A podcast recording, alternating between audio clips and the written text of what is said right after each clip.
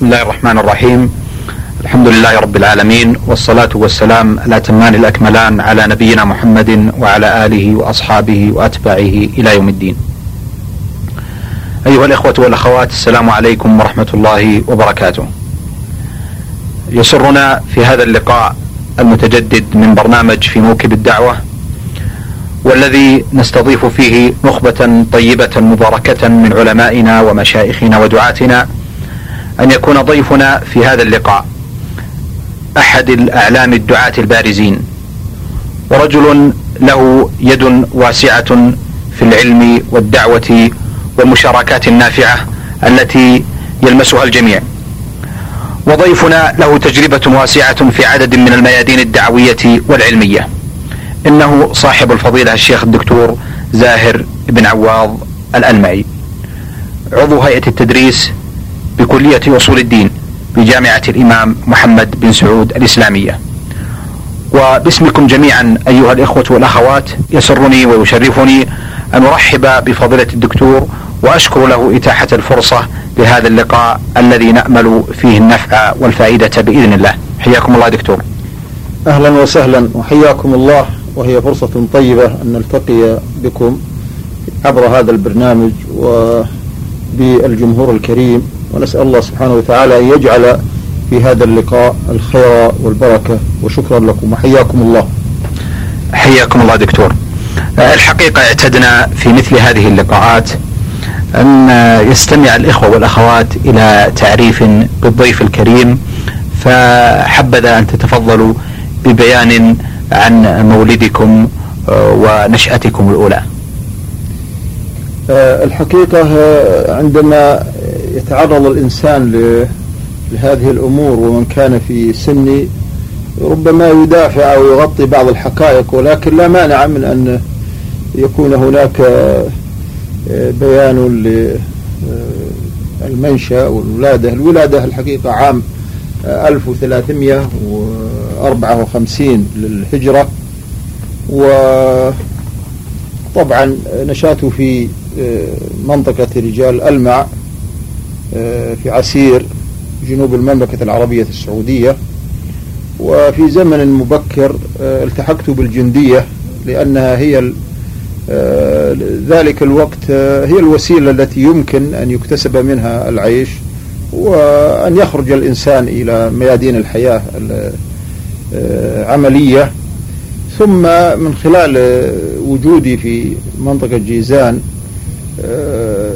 درست بعض مسائل العلم على مشايخ في تلك المنطقة ثم التحقت بالمعهد العلمي بعد أن استقلت من الخدمة العسكرية ودخلت معهد الشكراء العلمي ثم كلية الشريعة بالرياض ثم عملت مدرسا بمعهد أبها فمديرا لمعهد نجران العلمي فمدرسا في كلية الشريعة بالرياض فعميدا لشؤون المكتبات بالجامعة جامعة الإمام محمد بن سعود الإسلامية. فأستاذا في الدراسات العليا في الجامعة فعميدا لكلية الشريعة وأصول الدين بأبها عضوا في مجلس الشورى في دورته الأولى. والآن كما تفضلتم أنا يشرفني أن أكون ضمن أعضاء هيئة التدريس في الدراسات العليا بجامعة الإمام محمد بن سعود الإسلامية. دكتور زاهر الحقيقة تفضلتم في مطلع الحديث أنكم درستم دراستكم الأولى في المعهد العلمي بشقرة ما أدري سبب هذه النقلة من بلد رجال ألمع إلى شقراء. هل كان هناك ظروف عائلية انتقلت بكم إلى ذلك المكان؟ الواقع أنها يعني السبب عدم وجود وسائل أو المعاهد علمية في ذلك الوقت في المنطقة الجنوبية ما عدا معهد صامتة العلمي. والحقيقة أن أنه عندما توجهت كنت أريد معهد الرياض العلمي وكان بعض الزملاء أيضا قد تقابلت معه فذهبت إلى معهد الرياض العلمي ولم تتح لي الفرصة في ذلك الوقت لأني جئت متأخرا. كان بعض المسؤولين أشار علي بأن أذهب إلى أحد المعاهد العلمية في مثل الأحساء أو شكراء. سررت يعني من هذا الاسم يعني اسم شكراء لأنه اسم يعني أيضا صار قريبا من نفسي وفعلا ظني كما ظننت هذه البلد من هي وأهلها من أجمل ما سعدت به ودرست في هذا المعهد دراسة جيدة وأنا أعتبر أن هذه يعني نقطة تحول في حياتي الدراسية إقامتي في معهد شكراء العلمي. طبعا الحمد لله المعاهد العلمية والمدارس والجامعات تملأ عرض البلاد وطولها وعندنا عشرات المعاهد أكثر من ستين معهدا علميا منتشرا في المملكة. تابعة لجامعة الإمام محمد بن سعود والمدارس والجامعات في والكليات في كل موقع يعني من مواقع المملكة والحمد لله. آه هذه النهضة المباركة التي رعاها حكام هذه البلاد وقادتها آه ومنهم وعلى رأسهم رائد التعليم الأول خادم الحرمين الشريفين. هذه النقلة الكبيرة آه تجري سراعا حتى غطت جميع أجزاء هذا الوطن الغالي بالمدارس ودراسات ولكن التطور لا بد سنة الحياة.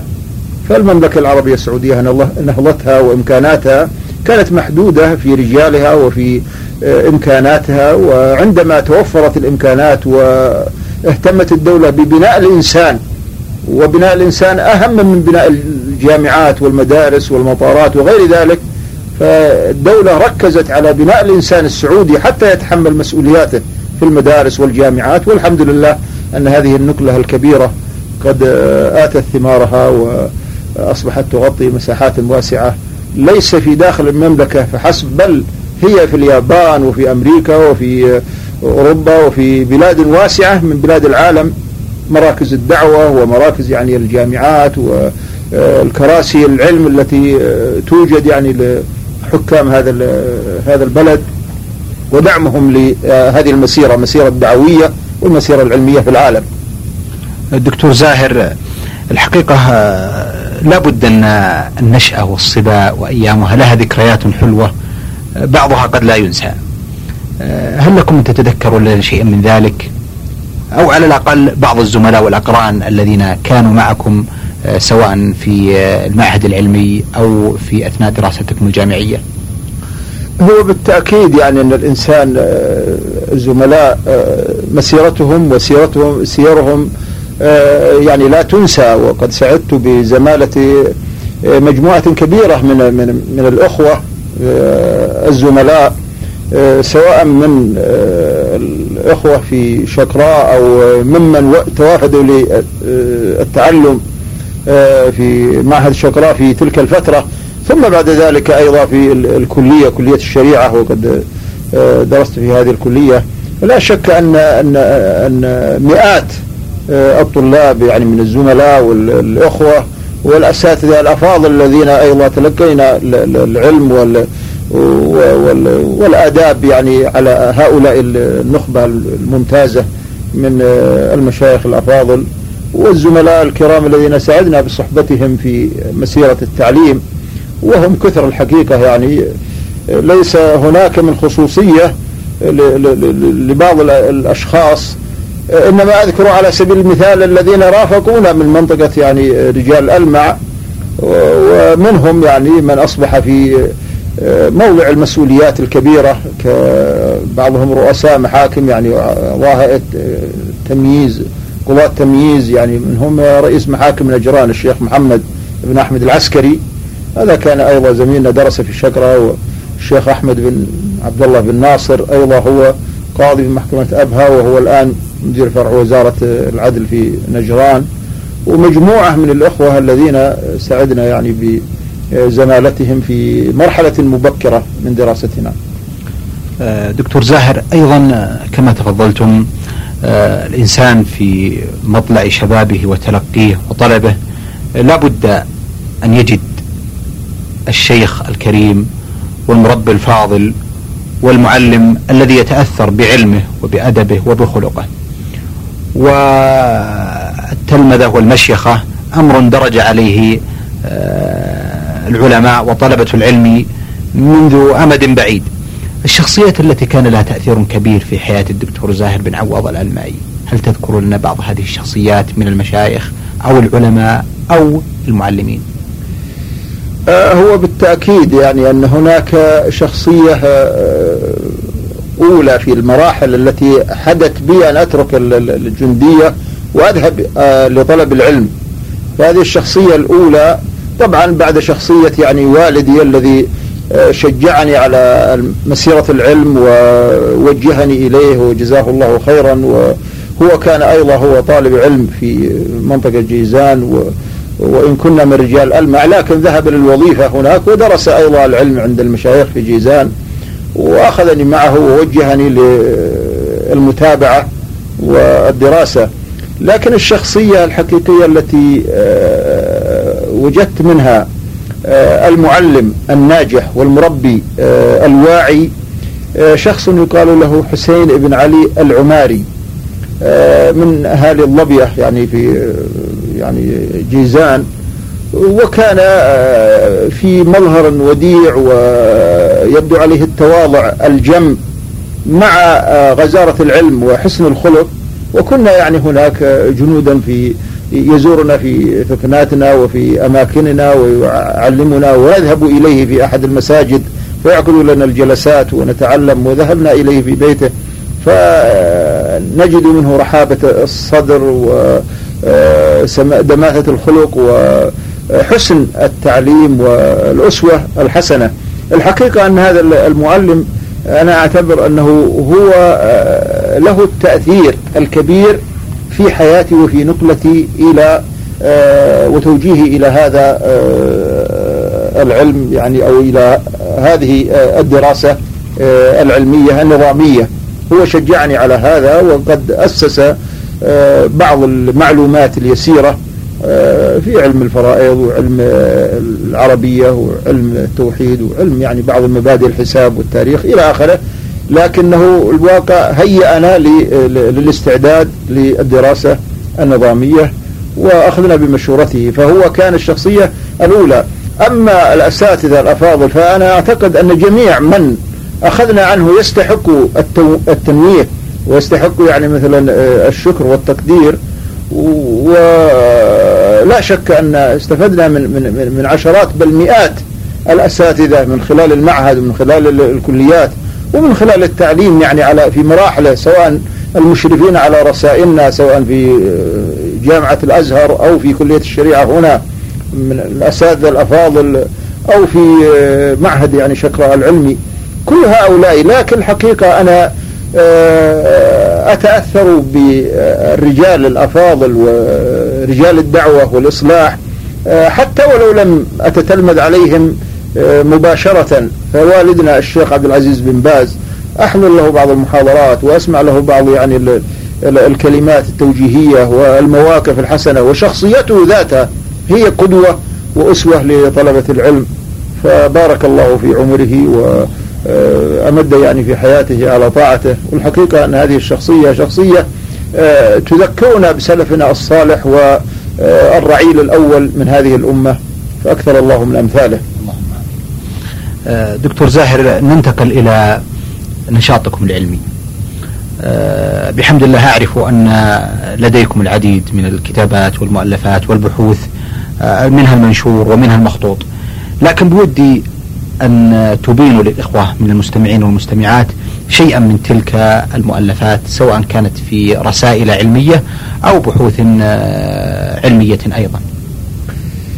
الواقع هي بحوث متواضعة ورسائل علمية من هذه الأشياء مناهج الجدل في القرآن الكريم وكانت رسالتي الدكتوراه في جامعة الأزهر وهو كتاب حاولنا استقراء آه، مواضع المناظرة والمجادلة التي وردت في القرآن الكريم وتأصيل هذه هذه المعلومات آه، استنباطا من كتاب الله سبحانه وتعالى وتأسيسا على ما آه، ورد في هذا المجال من المناظرات ومقارعة الحجة بالحجة ويعني أيضا بيان مسيرة الدعوة والصراع مع الحق والباطل. وهذا هو الكتاب يعني الأول. ومن الكتب أيضا مع المفسرين والمستشرقين في زواج النبي صلى الله عليه وسلم بزينب وكانت له قصة يعني أيضا طريفة في تأليفه ومنها دراسات في التفسير الموضوعي للقرآن الكريم ومنها أيضا آه، تحقيق كتاب استخراج الجدال من القرآن لعبد الرحمن بن نجم المعروف بن الحنبلي. وهناك آه، كتاب بات آه، تميل يعني إلى الأدب أو يعني بعض الدواوين المتواضعة الشعرية صدر لي ثلاثة دواوين على درب الجهاد وقبله الألمعيات وكتاب آخر جمعت فيه بعض القصائد التي آه، يمكن أن تكون فيها بعض الخصوصيات أو الوجدانية آه، ومن آه، وهذا الديوان جمعتها في في ديوان أسميته من نفحات الصبا وهو يعني يشتمل على بعض القصائد. لا أقول يعني الغزليات بمعنى الغزل ولكنه العذري ولعله يسير في ركاب بانت سعاد. فإن شاء الله يعني ما يكون فيه أيضا من الخطورة على أفكار شبابنا ولا آه، دعوة إلى رذيلة ولكنه حقيقة مخاطبة للذات الإنسانية وفي وجدانها وفي عواطفها وتوجيهها آه، الوجهة الصحيحة من خلال آه، هذه الصور الجمالية التي تثار في هذا الديوان. أحسنتم دكتور زاهر.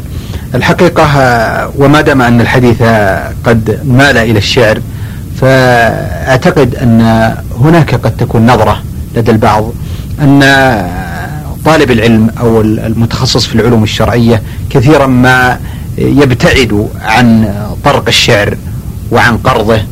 لكنني أرى أن الدكتور زاهر آه، كان منصفا في ذلك وأصبحت قصائده قصائد معروفة ومتداولة ولها محبوها. آه، ما هي نظرة الدكتور زاهر بن عوض الألمعي للشعر في الوقت الحاضر؟ وهل آه، ما زالت تلك النظرة التي بدأ بها مشواره مع الشعر آه، مستمرة إلى الآن؟ الواقع الشعر هو لسان الأمة ولا يعني في في التاريخ العربي كان هو وسيلة الإعلام وهو الوسيلة التي يعبر من خلالها آه، شعر القوم أو يعني آه، ما يحصل من المناظرة والمفاخرة والشرح يعني بعض يعني الأمور في المحافل والمجامع والأسواق التي كانت تقام. من أسواق العرب. في الحقيقة الشعر له دوره في في تاريخ وفي تاريخ العرب وتاريخ الثقافة العربية بصورة عامة. والإسلام لم يغفل هذا الجانب. والرسول عليه الصلاة والسلام قد اتخذ يعني من الشعراء من ينافح عن الدعوة و آه، ناصر هذه الدعوة ويبين مثالب الأعداء ويرد عليهم ردا آه، قويا وعنيفا حتى أنه آه، قد يكون شعر حسان بن ثابت على قريش أشد من وقع النبال. والرسول عليه الصلاة والسلام اتخذ يعني من هذه الشعراء كعب بن زهير وحسان بن ثابت وغيرهم ممن آه، وقفوا بجانب الرسول عليه الصلاة والسلام في الدعوة.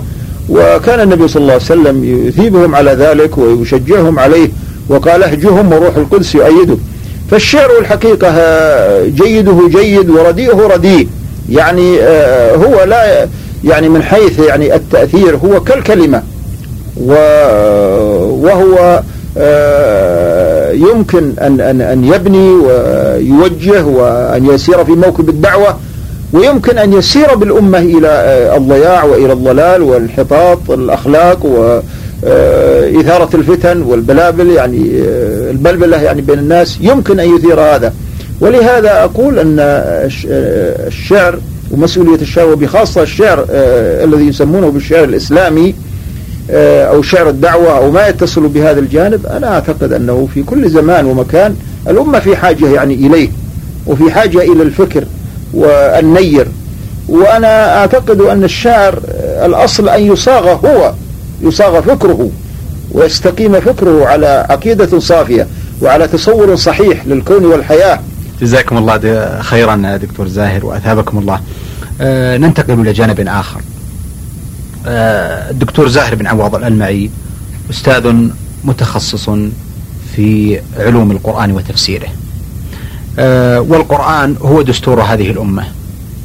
ولقد انبرى لهذا الكتاب والدستور العظيم عدد من العلماء الذين خدموه منذ أن أتم الله سبحانه وتعالى حفظ هذا الكتاب ونزوله على يد رسول الله صلى الله عليه وسلم.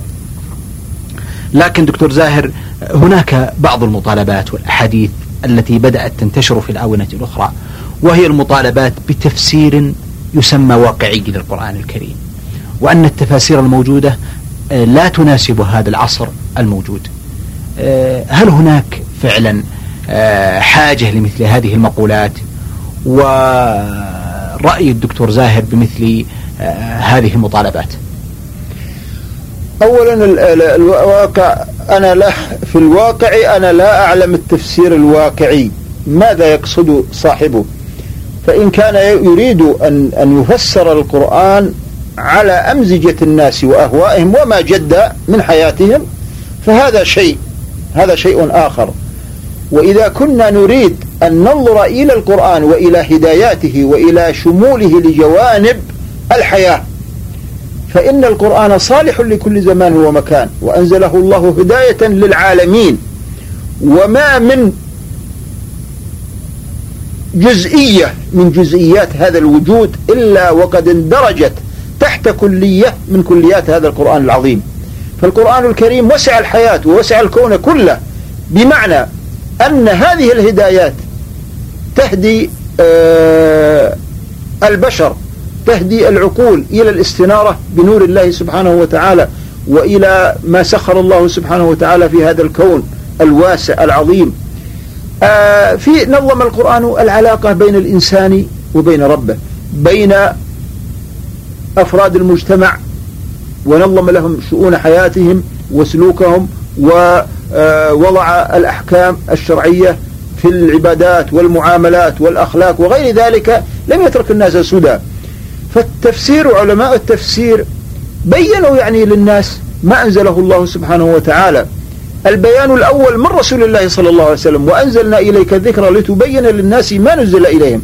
فقد بين النبي صلى الله عليه وسلم القرآن بسنته القولية وسنته التطبيقية العملية وسنته التقريرية أيضا.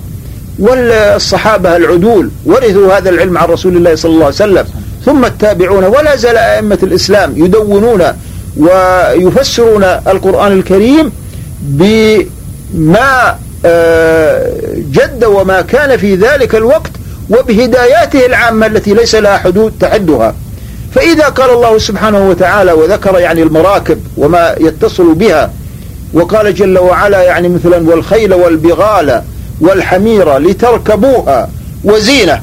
هذه كانت في عهد في عهدهم. يعني في عهد آه، السلف الصالح في عهد النبي صلى الله عليه وسلم وفي عهد هذا هذا من أنواع المراكب. والخيل والبغال والحمير لتركبوها وزينة. ثم قال بعد ذلك ويخلق ما لا تعلمون. يعني من أنواع المراكب. فما فهذه الآية يندرج فيها كل مركب. من الطائرات والصواريخ والعابرات والقاطرات وغير ذلك من أنواع المراكب إلى أن يرث الله الأرض ومن عليها. إذ قال الله تعالى ويخلق ما لا تعلمون. وهذا من طبيعة القرآن يعني يتحدث عن الشيء الموجود في عصر التنزيل. ثم يأتي بالأسلوب الرائع الذي يمتد امتداد الكون وامتداد الحياة في حياة البشر. وكذلك عندما يأمر الله بإعداد العدة والقوة وأعدوا لهم ما استطعتم من قوة ومن رباط الخيل ترهبون به عدو الله وعدوه. فإذا كان يعني إعداد العدة يعني وأعدوا لهم ما استطعتم من قوة. قال صلى الله عليه وسلم ألا أن القوة الرمي؟ فالرمي ما هو الرمي؟ هل هو يعني القذف بالمنجنيق القذف يعني مثلا بالبنادق آه، القذف يعني بالصواريخ؟ القذف يعني بالإشعاعات الذرية؟ القذف بكذا؟ ثم هذه الوسائل الإعداد ما يمكن أن يتوصل الناس إلا بالدراسة وباكتشاف كنوز الأرض وأسرار الكون التي وضعها الله سبحانه وتعالى عن طريق العلم والمعرفة. فإذا القرآن الكريم عندما يأمر يأمر يعني بالأسلوب العام ويتناول أيضا ما هو موجود في حياة الناس في ذلك الوقت ولكنه يأتي بالأسلوب العام أيضا الذي يشمل ما هو كائن إلى يوم القيامة. فتجد أن هذه الآية الكريمة وأعدوا لهم ما استطعتم من قوة تشمل سائر القوى المادية والمعنوية في حياة المسلمين إلى قيام الساعة. هذا من أساليب القرآن الكريم. فالقرآن اشتمل على الهدايات واشتمل على ما يحتاجه البشر في عباداتهم ومعاملاتهم وضروب آه، المعرفة المتعددة. فالتفسير الواقعي أن نخضع القرآن لما جد من حياة الناس وتجدد حسب الأهواء فإن هذا أمر لا يجوز ولا ينبغي. وإنما جاء القرآن يوجه يعني دستور يوجه الناس إلى الهدايات العامة ويرسم لهم الخطط ويرسم لهم المناهج التي يسيرون بها إلى الله سبحانه وتعالى في معاملاتهم وعباداتهم وضروب الحياة المتصلة بتكوين الجماعة يعني المجتمع المسلم والعلاقات الدولية وغير ذلك. اشتمل القرآن والسنة النبوية على هذه الجوانب.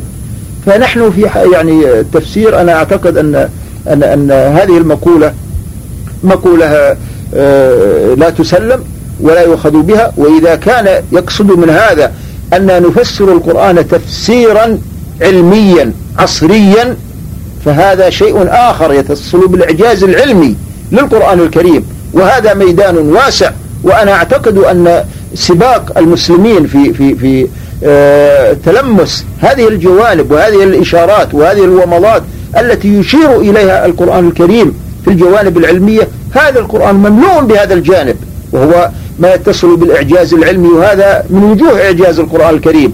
وأعتقد أن هذا وسيلة من وسائل الدعوة. ينبغي لمن يتصدى لتفسير القرآن أن آه، يغوص في أعماق هذه الجوانب لكن لا يخضع القرآن للنظريات. فإن القرآن لا يصادم الحقائق العلمية لأن لله كتابا آه، ناطقا وكتابا صامتا. الكتاب الناطق هو هذا القرآن الذي أنزله الله سبحانه وتعالى.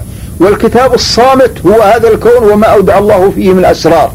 ولا تنافي بين أسرار الله التي أودعها في هذا الكون وبين كتابه الذي أنزله هداية للناس. ما ترى في خلق الرحمن من تواضع فإذا لا تناقض ولا آه وإنما يحصل التناقض في أذهاننا عندما نفسر الحقائق العلمية آه على آه وفق النظريات نفسر القرآن وفق النظريات النظرية قابلة للنقل والإبطال. لكن عندما تصبح الحقيقة العلمية نعلم يقينا أن القرآن لا يناقضها بل يدل عليها ويدل على ما هو أغزر من مادتها إلى أن يرث الله الأرض ومن عليها. فالتفسير للإعجاز العلمي وما يتصل بهذا هذا ميدان واسع ولا نريد يعني أن نتوسع في هذا المجال لأن الوقت لا يتسع لسرده أحسنتم فضيلة الدكتور. الحقيقة أننا كما سمعتم أيها الإخوة والأخوات أمام شخصية ثرية لا يمل الحديث معها. وأنسنا جميعا بهذه الكلمات والحديث الماتع الطيب مع فضيلة الدكتور زاهر بن عواض الألمعي أستاذ الدراسات العليا بكلية أصول الدين بجامعة الإمام محمد بن سعود الإسلامية بالرياض. لكنني كما تعلمون أن وقت البرنامج لا يسمح لنا بمزيد من ذلك لكنني آمل إن شاء الله تعالى أن يكون لنا لقاءات مع فضيلته في حلقات قادمة. وبرامج أخرى وتقبلوا تحياتي وشاكر تقديري ومحبتي للدكتور زاهر على إتاحته هذه الفرصة لهذا اللقاء المبارك. شكرا لكم أنا أشكركم على إتاحة هذه الفرصة وأيضا يعني أرجو أن يجد المستمع الكريم يعني في هذه الكلمات المتواضعة وإن جاءت على عجل وعلى غير ترتيب لكن أن يجد فيها إن شاء الله يعني الصدق وما نرجو إن شاء الله أن ينفع به. وشكرا لكم. أثابكم الله. إلى اللقاء. والسلام عليكم ورحمة الله وبركاته. في موكب الدعوة إعداد وتقديم محمد بن عبد الله المشوح.